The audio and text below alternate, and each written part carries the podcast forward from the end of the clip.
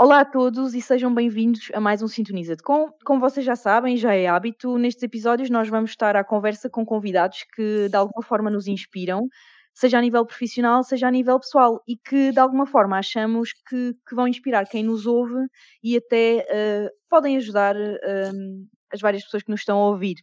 Hoje temos connosco o Lucas Francisco. O Lucas diz-se um baby enfermeiro veterinário, são palavras do próprio. Acabou o curso de enfermagem veterinária há cerca de dois anos, eh, em 2020, na Escola Superior Agrária de Viseu. Realizou depois alguns estágios de enfermagem veterinária em hospitais de pequenos animais, eh, nomeadamente no Hospital Veterinário do Algarve e no Hospital Veterinário do Lolé. Trabalhou há algum tempo na clínica veterinária O Médico Veterinário do Meu Melhor Amigo, na zona do Barreiro, trabalhou no Hospital Veterinário do Algarve, em Faro, uh, e de alguns meses para cá exerce a sua profissão no Hospital Veterinário de Lolé. Para além disso, o Lucas é um membro bastante ativo da comunidade LGBTQIA+, e tem um perfil de Instagram um, muito interessante chamado Lucas underscore transição, uh, diário de um transformer, onde fala uh, sobre o seu processo de transição de género e partilha algumas dicas práticas sobre este mesmo tema, um, para ajudar pessoas que estejam a passar pela mesma situação.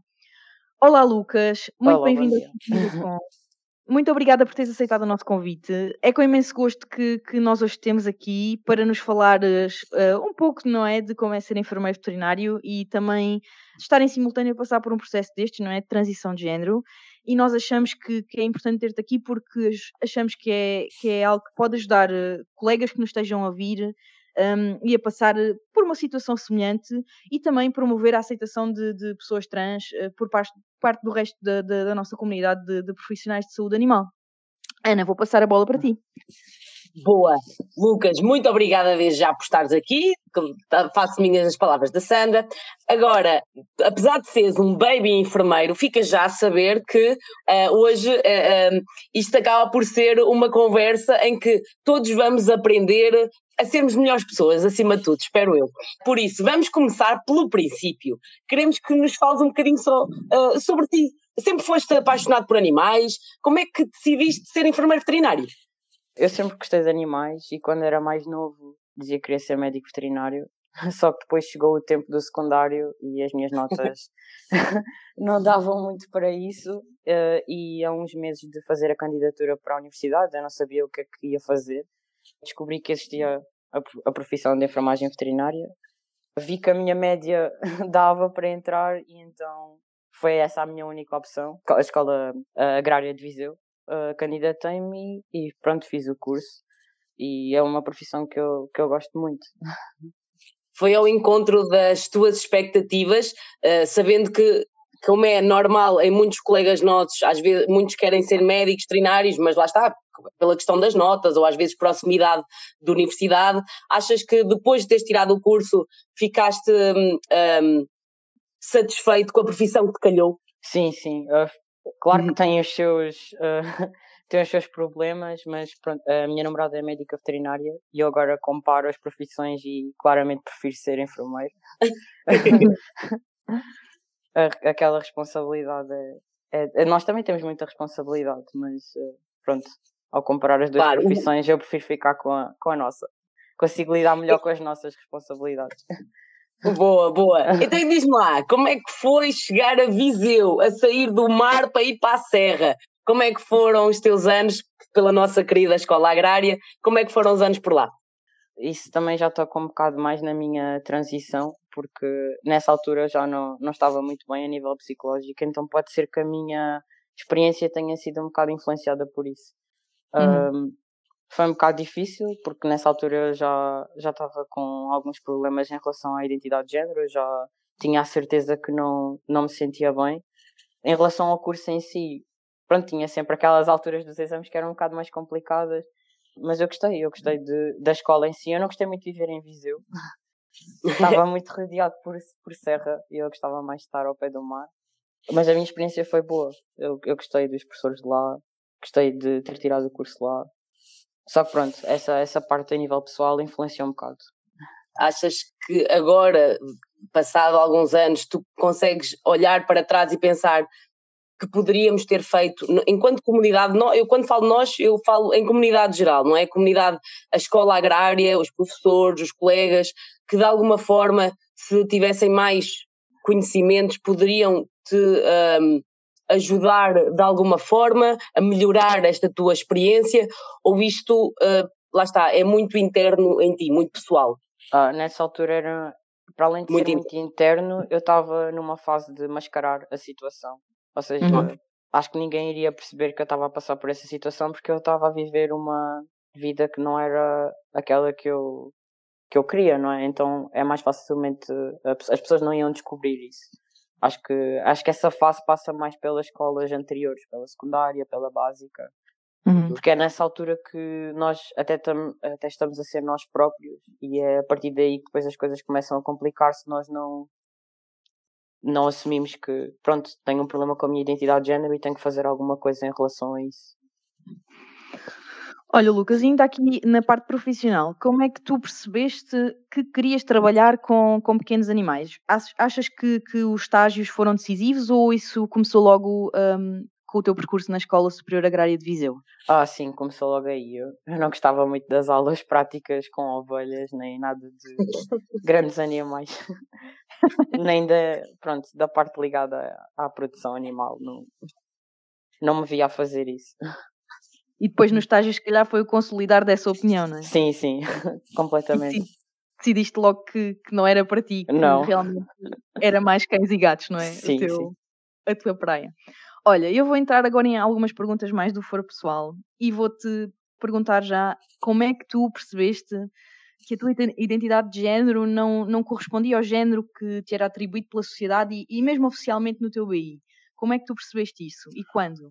Então, existem algumas memórias que eu tenho de infância que aí não é uhum. é bem o consolidar, é mais uhum. eu não me sinto confortável com algumas situações, uh, por exemplo, a roupa que eu tinha que usar ou, uhum. ou a maneira como me tratavam e a parte fundamental é a maneira como eu me via, ou seja, quando eu olhava no espelho eu não sentia que aquela pessoa que eu estava a ver era quem eu era. Acho que isso é, uhum. foi tipo, o fundamental para mim. Mas entender mesmo que eu, eu me sentir assim era mesmo um, um problema, ou seja, não estava de todo ligado. Ou seja, é, tinha a ver com a minha identidade de género, foi só uhum. a partir dos mais ou menos 15, 16, foi uhum. quando realmente começou a surgir assim mais informação sobre uh, o que é que era ser uma pessoa trans uhum. uh, e começaram a surgir conteúdos online. Ou seja, esse primeiro contacto com a comunidade trans foi o que me fez perceber que existiam pessoas transgênero, ou seja, que não se identificavam com o sexo que tinha sido atribuído à nascença. E, e, foi aí que realmente eu percebi. Ou seja, existem vários acontecimentos durante toda a, a infância e adolescência que depois, mais à frente, com a informação que tens, acabas por eh, ter esse clique. Uhum. E em que momento é que tu decides, pronto, eu estou prontíssimo para um processo de transição de género e hum, como é que tu consegues ver a tua vida antes dessa decisão e depois? Como é que era? Quais são as diferenças?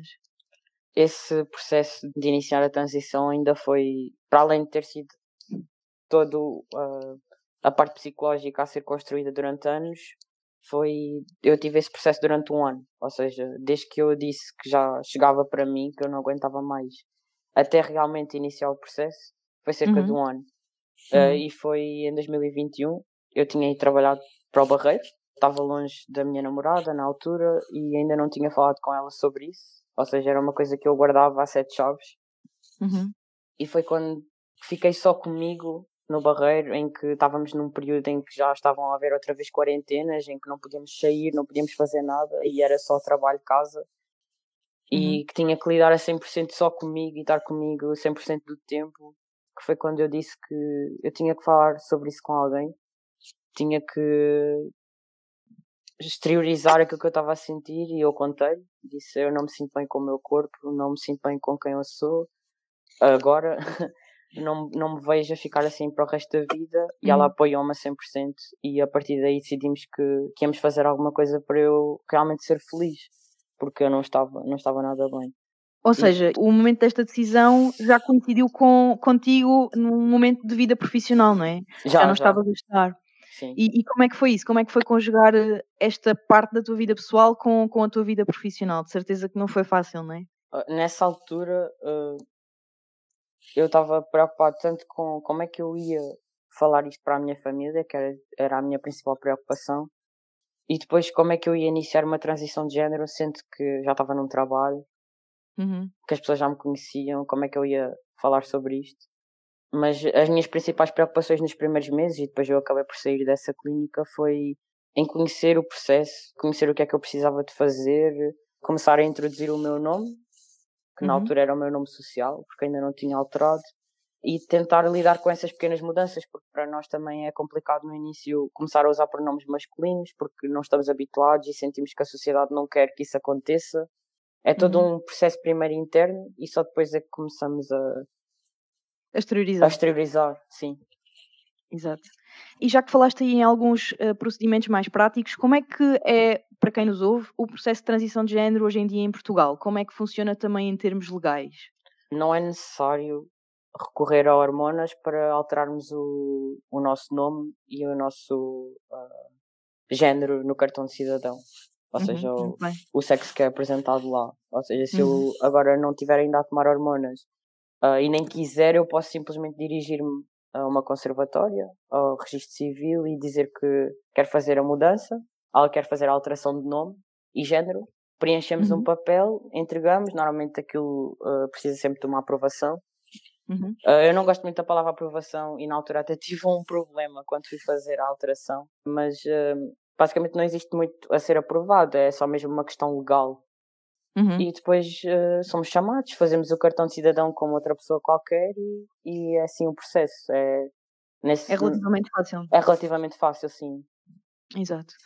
Em que momento é que tu pensas assim: olha, vou criar um perfil de Instagram para partilhar eh, tudo aquilo que eu tenho estado a passar pelo meu processo de transição de género? Quando é que tu decides fazer isso?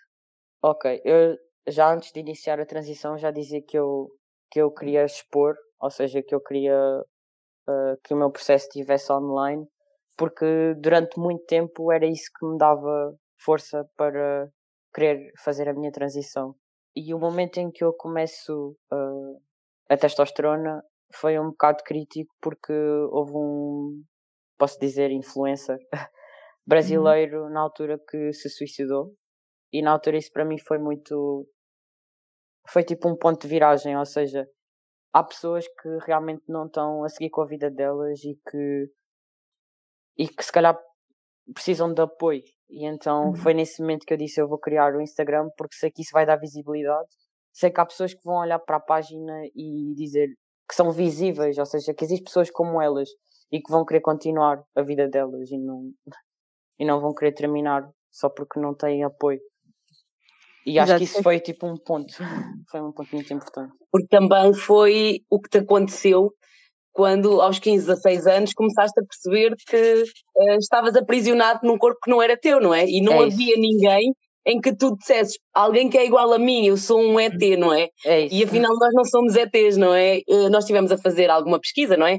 E eu fiquei enternecida no, no teu perfil da transição, porque muitos dos comentários são mães de Sim. pessoas que estão a passar por isso e estão-te a agradecer. E eu, eu, eu lia que estavam-te a agradecer do fundo do coração por conseguires ajudá-las a, a, ter ferramentas mentais ou práticas. Pá, eu vou conseguir ajudar o meu filho, vou conseguir ajudar a minha filha, vou, vou conseguir. Isso é muito bonito, pá. É, isso, foi, e isso é uma das coisas que me deixa mais feliz quando eu entro no Instagram e tenho mensagens de principalmente, principalmente mães a uhum. dizerem-me que, a tirarem dúvidas e a dizerem o que é que eu sentia, a perguntarem-me para tentarem, pronto, fazer uma ligação para tentar entender melhor os filhos. Isso para mim é, é dá-me força para continuar a, a partilhar, pronto, a vida, a minha vida pessoal lá. Claro, dá-te mais coragem também, não é? Acho que é preciso também muita coragem para sair, uh, exteriorizares isto tudo, não é?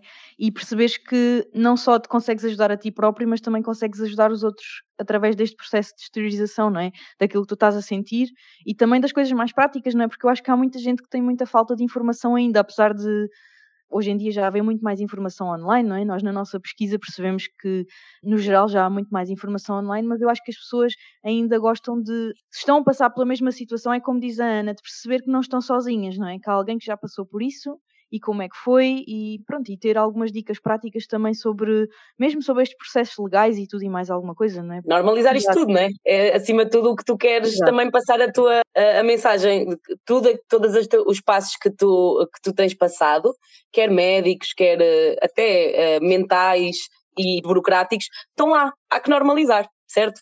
Sim, e, e também nós temos acesso à informação online, mas, por exemplo, quando, estás, quando inicias este processo de transição, as coisas às vezes não estão bem explícitas, principalmente se tu vais fazer o processo pelo privado, não eh, tens que ter pelo menos uma boa base para começar, porque não é propriamente a coisa mais acessível. E então, se tiveres uma noção de ah, vou ter que precisar de X consultas, e isso não existia em lado nenhum, eu, eu precisava de entender quanto é que eu iria precisar para fazer o processo e eu chegava às pessoas e tinha que lhes perguntar diretamente por mensagem. Não havia um sítio onde eu soubesse, vou precisar de quatro ou cinco consultas sobre esta área. Uh, isso também foi um, um incentivo para começar a expor, para que as pessoas ao menos soubessem para o que é que, para o que, é que iam. Olha, Lucas, e como é que tu conjugas a tua vida como enfermeiro veterinário, uh, estando a passar por um processo de transição de género? Como é que, e como é que isto foi aceito também no teu meio profissional, não é?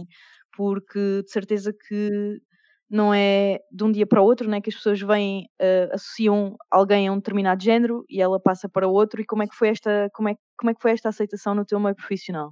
Ah, eu considero que tive muita sorte. Uh, eu antes estava, no, antes de iniciar a transição, estava noutro hospital e que também considero que tive muita sorte lá. Uh, porque eu durante esse período em que estive no hospital do Algarve, eu também fui mudando fisicamente, antes sequer uhum. de começar a testosterona. E sempre fui muito bem aceito. Uh, e até cheguei a, a contar a algumas pessoas que já que era trans e que ia iniciar esse processo e as pessoas sempre se disponibilizaram para, para me ajudar e para me sentir bem. Uh, e depois quando mudei para o hospital de Lolé eu já fui a saber que ia ser aceito, porque já tinha falado sobre isso. E desde o primeiro dia em que disse que, que sempre tive muito apoio, que não precisava de preocupar, ou seja, perguntaram-me qual era o meu nome, uh, nunca me fizeram sentir de maneira nenhuma excluído. Então, eu acho que isso não é o caso da maioria das pessoas. Exato, é... eu ia te perguntar se, se tinhas algum feedback de, de, pessoas que interagem contigo no teu perfil, como é que é nos meios profissionais delas, ou se tens mesmo feedback de alguém que esteja no mesmo meio profissional, na veterinária, e como é que é para essas pessoas, se já ouviste algumas histórias que realmente não são como a tua. Ok. O único contacto que tive no nosso meio, da enfermagem veterinária ou da medicina veterinária, uh, é um rapaz que está agora a acabar o curso. E uhum. ele já fez a transição, ou seja, ele já não vai passar pelo processo de, uh, de ter que se expor dessa maneira. Uhum. Exato. Em relação a outras pessoas, pelo que eu tenho visto, até eh, tem sido um processo friendly, ou seja, que não, não tem tido muitos problemas. Uhum. Diz-me uma coisa, porque já faz um ano que iniciaste a tua, a tua transição e tinhas muitos medos sobre como é que te iriam aceitar e agora estás-nos a dizer que tiveste bastante sorte. O que é que achas para ti, na tua opinião, qual é a checklist que as equipas têm que ter para conseguir receber da melhor maneira uh, e apoiar todas as pessoas que estão em, em, processo de transição? Achas que hum, as equipas têm que ter uma checklist de como receber bem, independentemente de uh, quem, quem seja, ou achas que isto é um trabalho individual? Eu vou ser tua colega e eu tenho que me preparar e tenho que saber mais e tenho que me, ser um, um melhor cidadão para receber uh, uh, todas as pessoas da melhor maneira que eu sei, ou achas que também é um trabalho da empresa? Eu acho que acaba por passar muito pelo, pelas duas partes. Ou seja, eu dizer como gostava de ser tratado, ou seja, uhum. eu sou o Lucas e os meus pronomes são ele e dele, e uhum. a partir do momento em que eu digo isso, eu já verbalizei que são esses os meus pronomes. Porque nós ainda não estamos habituados a perguntar isso, ou seja, eu não vou estar à espera que alguém me vá perguntar uh, quais são os meus pronomes e como é que eu me chamo. Pronto, se a minha aparência na altura não conjugava com esses pronomes. Uhum. Acho que isso depois também vai ser um processo uh, geral, ou seja, nós vamos começar-nos a habituar uh, a perguntar esse tipo de coisas. Uhum. e depois também passa muito por quem está uh, a comandar a equipa no hospital ou na clínica dizer, oh, vamos ter esta pessoa que está a passar por um processo de transição e chama-se desta forma e acho que as pessoas também têm o um bom senso de, ou seja, se, se estão-me a dar estas informações eu tenho de aplicá-las. Uh, claro. E não ir contra, contra isso. Acho que isso é fundamental. Ter um pouco de empatia. E também, como é que é de explicar? Uh, querer, o conhecimento normalmente é que combate, é o que eu digo sempre, o conhecimento combate esses preconceitos. Porque Sem muitos dúvida. dos preconceitos que nós temos ou que não queremos aceitar ou que rejeitamos é por falta de conhecimento. É porque não fomos procurar como lidar com aquelas situações. Ou até mesmo perguntar à pessoa. Porque às, às vezes, se me vierem, se tiverem dúvidas e vierem falar comigo de uma maneira que queiram entender, eu não tenho problemas nenhum em falar sobre, sobre o assunto. Achas que te abordam por curiosidade ou por, por querer saber mais? É assim, eu normalmente no meu local de trabalho, as vezes que falamos sobre o meu processo de transição, normalmente sou eu que inicio essa conversa. As pessoas normalmente não me, não me fazem essas questões, acho que também por não quererem uh, entrar na minha vida pessoal. Isso vai depender sempre da situação em si, se a pessoa se sente à vontade para falar sobre o tema ou não. Também já existe muita informação na internet, ou seja, lá uhum. não precisamos necessariamente saber o que é que aquela pessoa sente, mas sabemos o contexto geral. Uhum. Acho que isso depende sempre de pessoa para pessoa, se podemos perguntar certas coisas ou não. Eh, no teu perfil de Instagram, uh, o que criaste para o processo de transição, falaste que realmente o primeiro contacto que fizeste foi realmente com esta, com esta associação, a intervenção lésbica, gay, bissexual, trans e intersexo, porque lá está, foste procurar o conhecimento, não é? Perceber se havia mais pessoas iguais a ti, o que é que podias fazer. Escolheste esta associação na altura por ser a mais antiga, que apoio é que encontraste lá? Eu, na altura, procurei a Yuga porque queria iniciar o processo de transição e não queria ir ao meu médico de família porque não sabia como é que, que ia ser aceito. Então eu tentei desviar-me um bocado do percurso que deveria ser o normal. Porque existem muitas pessoas que vão através das associações, porque há médicos hoje em dia de família que ainda se recusam a transferir uh, pacientes para os hospitais de referência. E isso é uma realidade. Uh, ou seja, que pessoas chegam lá, nós não temos que nos justificar, nós só temos que fazer esse pedido, é um, é um direito. Uhum. E existe médicos de família que se recusam a isso. Ou seja, a partir daquele momento aquela pessoa não consegue ser referenciada. Deixa de ter acesso a consultas, deixa de ter acesso ao processo de transição porque uma pessoa não quis fazer essa, essa referência.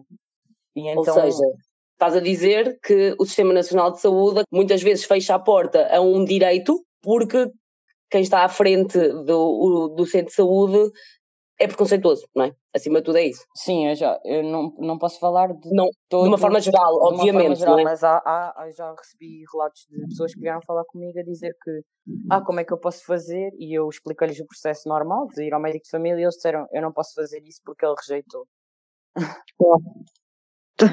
então isto é. Não claro. se fala, mas isto acontece. Mas tem que se falar, não é? Porque se é uma necessidade, não é? se calhar eh, nós não vamos falar aqui, mas acredito que seja, uh, se estás a fazer uma transição que não é pelo, pelo público, não é? Que o privado, isto estamos a falar aqui de muito dinheiro envolvido, não é? Sim, eu, eu, eu comecei pelo privado porque dava-me maior facilidade na marcação das consultas, poder fazer as coisas um pouco mais rápido também. Mesmo a, mesmo a cirurgia, a mastectomia irá, em princípio, ser feita pelo privado. Lá está, por uma questão também de não ter de esperar imenso tempo para, uhum. para fazê-la. Mas sei que há pessoas que já vieram falar comigo e que não podem. Há pessoas que nem sequer conseguem ir às consultas de referência porque não têm dinheiro para pagar os transportes. Eu estou realmente em choque, não sabia que uma pessoa como um médico de família realmente ia ser parcial e iria impedir uma decisão destas que nada tem a ver com ele, mas com o paciente, não é? Isto realmente, uh, estamos em 2022 e ainda, ainda, ainda custa muito ouvir este tipo de coisas, não é? Uh, e principalmente para pessoas que estão nestes processos de transição, não é? Porque lhes é barrado um direito fundamental, não é? Que é verem-se futuramente como elas se, vi, se veem desde sempre e como têm direito a ver-se, não é? Fisicamente. Realmente, Lucas, é muito, é muito duro ouvir este tipo de coisas, não é? Uh, isto custa ainda muito ouvir. Claro que nós não nos podemos colocar no lugar de, de pessoas como tu, não é? Um, e, e, e, se calhar, pronto, eh, tu tens algo, uh, no meio, no meio disto tudo, se calhar tens alguma, alguma sorte, não é? Podemos dizer assim, porque podes aceder ao, ao, privado, não é? Claro, com algumas limitações, porque sabemos que é muito caro, mas é como tu dizes, há pessoas que nem o dinheiro dos transportes têm para ir às consultas, quanto mais, não é? Aceder a, a este tipo de serviço no privado, não é?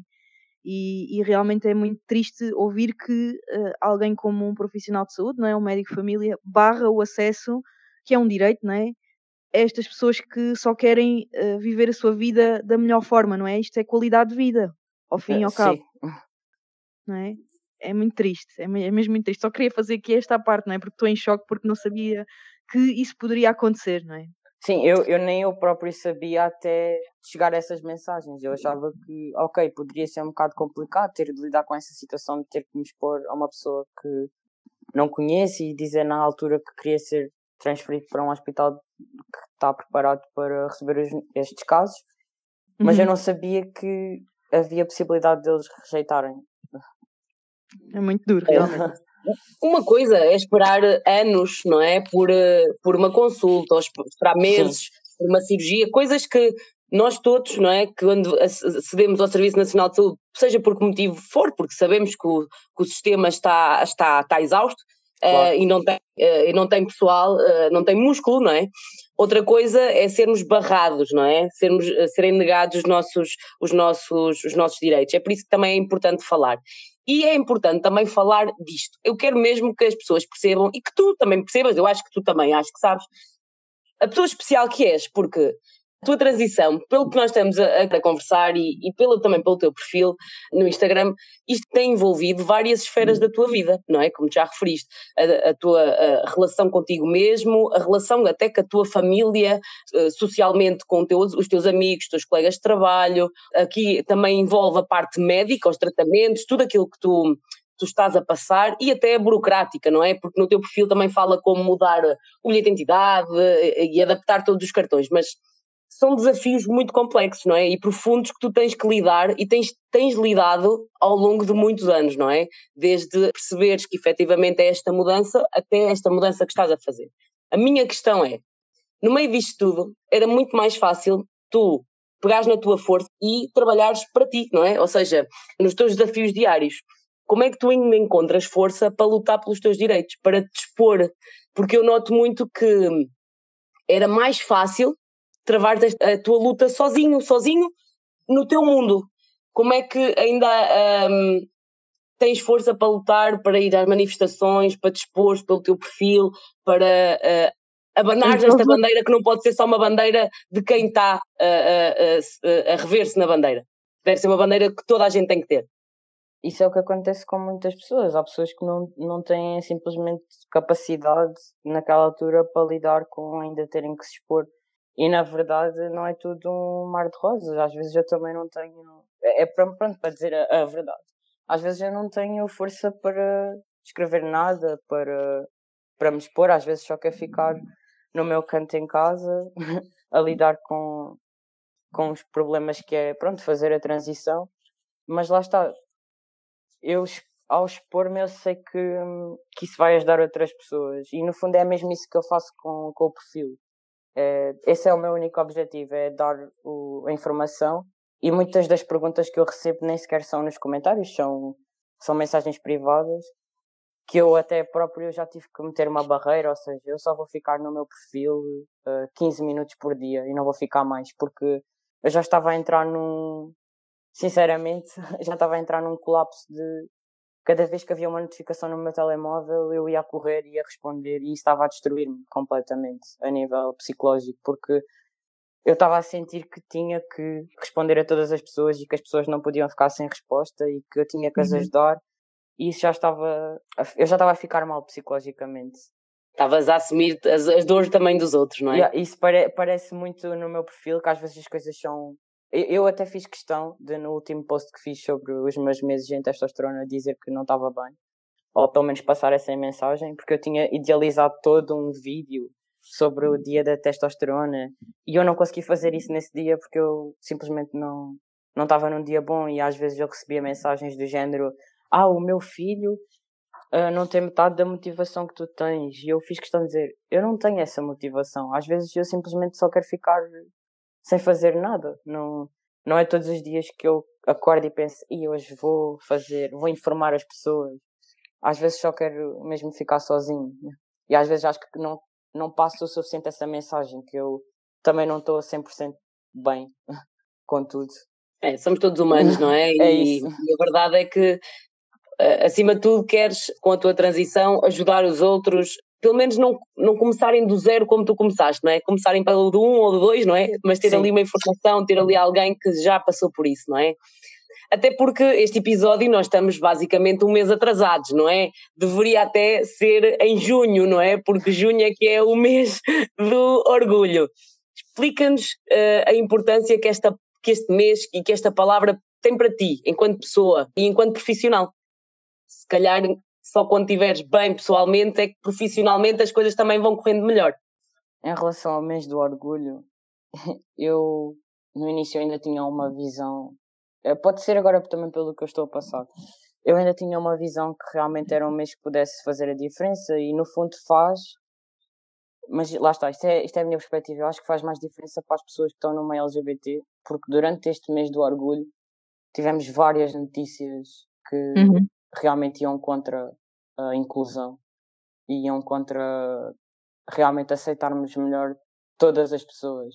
E a última notícia foi que as mulheres trans já não podiam participar em, em competições uh, oficiais, sendo que não faz não faz qualquer tipo de sentido. Eu não queria entrar muito por esta discussão, mas pronto, lá está, estamos a excluir mulheres uhum. só porque biologicamente nasceram com o sexo oposto, sendo que elas tomam bloqueadores de testosterona Exato. Não faz muito, não faz muito sentido isso, só mostra que não, não estamos completamente com o conhecimento todo sobre a situação.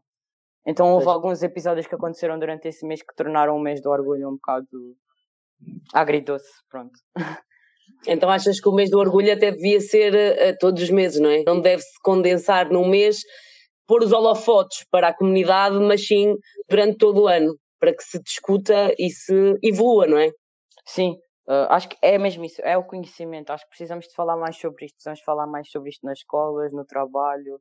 Tem de ser um tema natural, tipo, tem de ser uma coisa que se fale sobre, para que as pessoas deixem de ter tanto medo. Porque se tiverem o conhecimento, sabem que não existe, que é normal as pessoas sentirem-se assim. e que não é, é um bicho. Ou seja, se só falarmos disto uma vez por ano, não é isso que vai efetivamente mudar a, a mentalidade das pessoas. Então, e em que medida é que agora estás a tornar-te a tua melhor versão faz de ti um melhor profissional? Eu no início não tinha, para além de ter acabado o curso e nós nunca nos sentimos suficientemente confiantes para fazer qualquer coisa nos primeiros meses, pois. para além de estar a lidar com isso, ainda não tinha confiança em mim não tinha, eu tinha zero confiança naquilo que eu, que eu fazia, porque também não me sentia bem. E eu realmente noto que com o tempo tenho me sentido muito melhor comigo, também tenho tido mais vontade de aprender coisas. Uh, acho, que, acho que baseia-se tudo na confiança. Quando nós estamos uh, a ficar bem connosco próprios, temos muito mais disponibilidade para a parte profissional. Não adianta estarmos uh, a saber tudo dos livros e a saber tudo a nível profissional se depois nós estamos bem lá no trabalho. Exato. E neste, neste sentido, Lucas, tu agora estás numa fase, digamos, melhor, não é? Já estás a iniciar o processo de transição. Quais é que seriam os conselhos que darias a alguém que, que, que me esteja a ouvir, não é?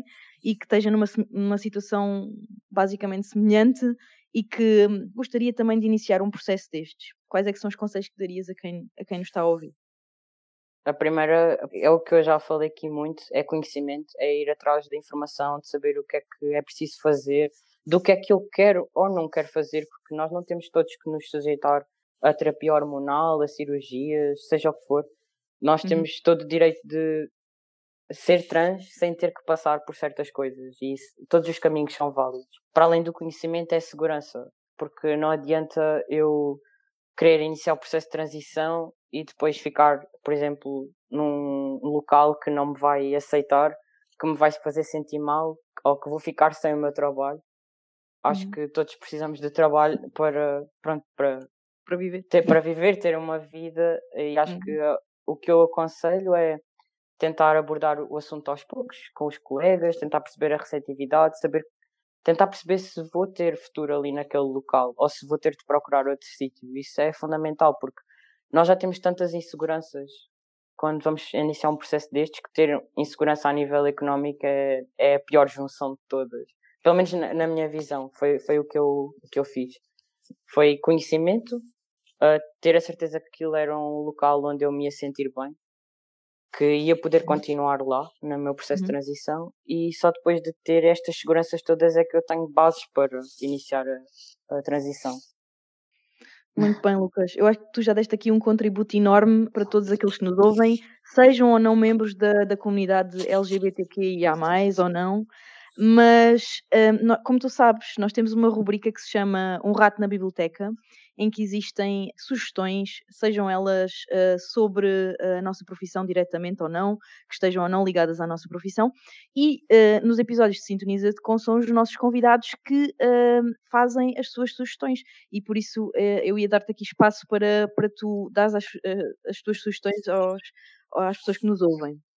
Força. Ok, então sou uh, ligada à veterinária, só tenho aqui uma recomendação porque as, as que eu ia recomendar já vi que tinham sido recomendadas algumas vezes, como o Gato Espeneito, que é, nós seguimos muito atentamente cá em casa. Já foi nossa uh, convidada, a Marisa Lourenço. nós, nós gostamos muito. Ok, é então bom. a recomendação que eu tinha uh, ligada à veterinária era a Beatriz Santos, que é uma veterinária que trabalha mais com dermatologia, que trabalha uhum. lá no Hospital Veterinário de Lolé e que tem um Instagram sobre essa área. É, posso fazer aqui uma parte, é muito engraçado porque eu conheço a Beatriz pessoalmente. Uh, eu tive a oportunidade de trabalhar com a Beatriz, ainda ela era estagiária na Faculdade de Medicina Veterinária de Lisboa e também sigo atentamente o perfil dela. Ok, então eu quero recomendar porque nós gostamos muito de trabalhar com ela e ela tem agora este Instagram e de certeza que vai ajudar também muitas pessoas na área uhum. da, da, veterinária. Uhum. E depois, em relação ao tema LGBT, tinha três recomendações que eu acho que quem está a ouvir e que quer fazer a transição acho que são importantes e também para quem quer ter um bocado mais de conhecimento, que é um documentário na Netflix que se chama Ser Trans em Hollywood. Apesar uhum. do nome Hollywood, aquilo é bastante transversal às nossas vidas, porque as vivências que as pessoas relatam lá dá perfeitamente para encaixar no nosso, no nosso cotidiano. Uhum. Depois, um guia que existe na internet que se chama Guia sobre Saúde e Leis Trans, Recursos e Procedimentos em Portugal, que uhum. basicamente para quem está a começar é ótimo porque tem vários, aborda várias uh, temáticas e procedimentos, quais são os principais uh, hospitais de referência. E por fim, uh, um Instagram que se chama Transparente, que é, a pessoa que o criou é um, é um homem trans e que também vai disponibilizar vários recursos uh, para quem quer iniciar a transição e vários apoios psicológicos. E pronto, estas eram as minhas recomendações. Muito bem, Lucas. Olha, muito obrigada por ter estado connosco. Foi, como eu já disse, um enorme contributo para todos, para quem nos está a ouvir, sejam ou não da comunidade ou fora da comunidade, porque realmente é muito importante falar ainda sobre algumas desigualdades que são enfrentadas por esta comunidade, uh, principalmente no nosso mundo veterinário, pela comunidade LGBTQIA.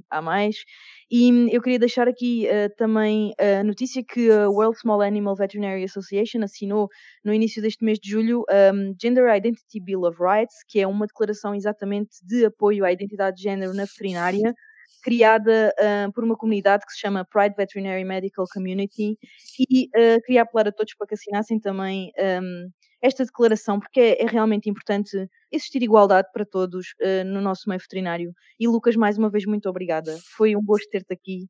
Tu és realmente uma pessoa muito especial, com uma grande um, força, porque não é qualquer pessoa que realmente fala sobre a sua experiência, principalmente numa situação tão delicada como esta e que ainda arranja tempo para ajudar os outros através de um perfil de Instagram e tenho a certeza que, que és também como profissional uh, brilhante, porque uh, se tiveres a dedicação que tens como, uh, como profissional e, igualmente comparando a dedicação que tens uh, a ajudar pessoas na tua comunidade, eu tenho a certeza que és, que és um profissional 5 estrelas. Muito obrigada por ter estado connosco. Ok, agradeço imenso pelo convite, gostei mesmo. Eu quando vi a mensagem adorei mesmo. agradeço mesmo por terem dado a oportunidade. Claro que sim. Olha, eu só tenho a dizer ao Lucas que depois desta conversa, a sensação com que eu fico é que porque tu tens assim uma voz até assim eh, bastante envergonhado, não é? Pronto, não é fácil ser um baby enfermeiro ao pé destes dinossauros que são chatos. A ideia com que eu fico é que é de uma força brutal, realmente, como a Sandra disse, uh, tu exposte para ajudar as outras pessoas que não, que não tu, não é? E isto já é bastante uh, desafio. Mas que todos deveríamos membros ativos da comunidade LGBTQI, não é? Porque esta comunidade é, é a nossa sociedade, não é? Conhecimento, e realmente a palavra que fica aqui é efetivamente conhecimento. Por isso, muito obrigada por, este, por esta horita de conversa. Estamos sempre a torcer por ti, todos os convidados que passam por cá, nós ficamos fãs e esperamos que toda a gente que, que nos esteja a ouvir também fique uh, a tua fã e que seja mais aberto a meter conhecimento bom cá para dentro da cabeça.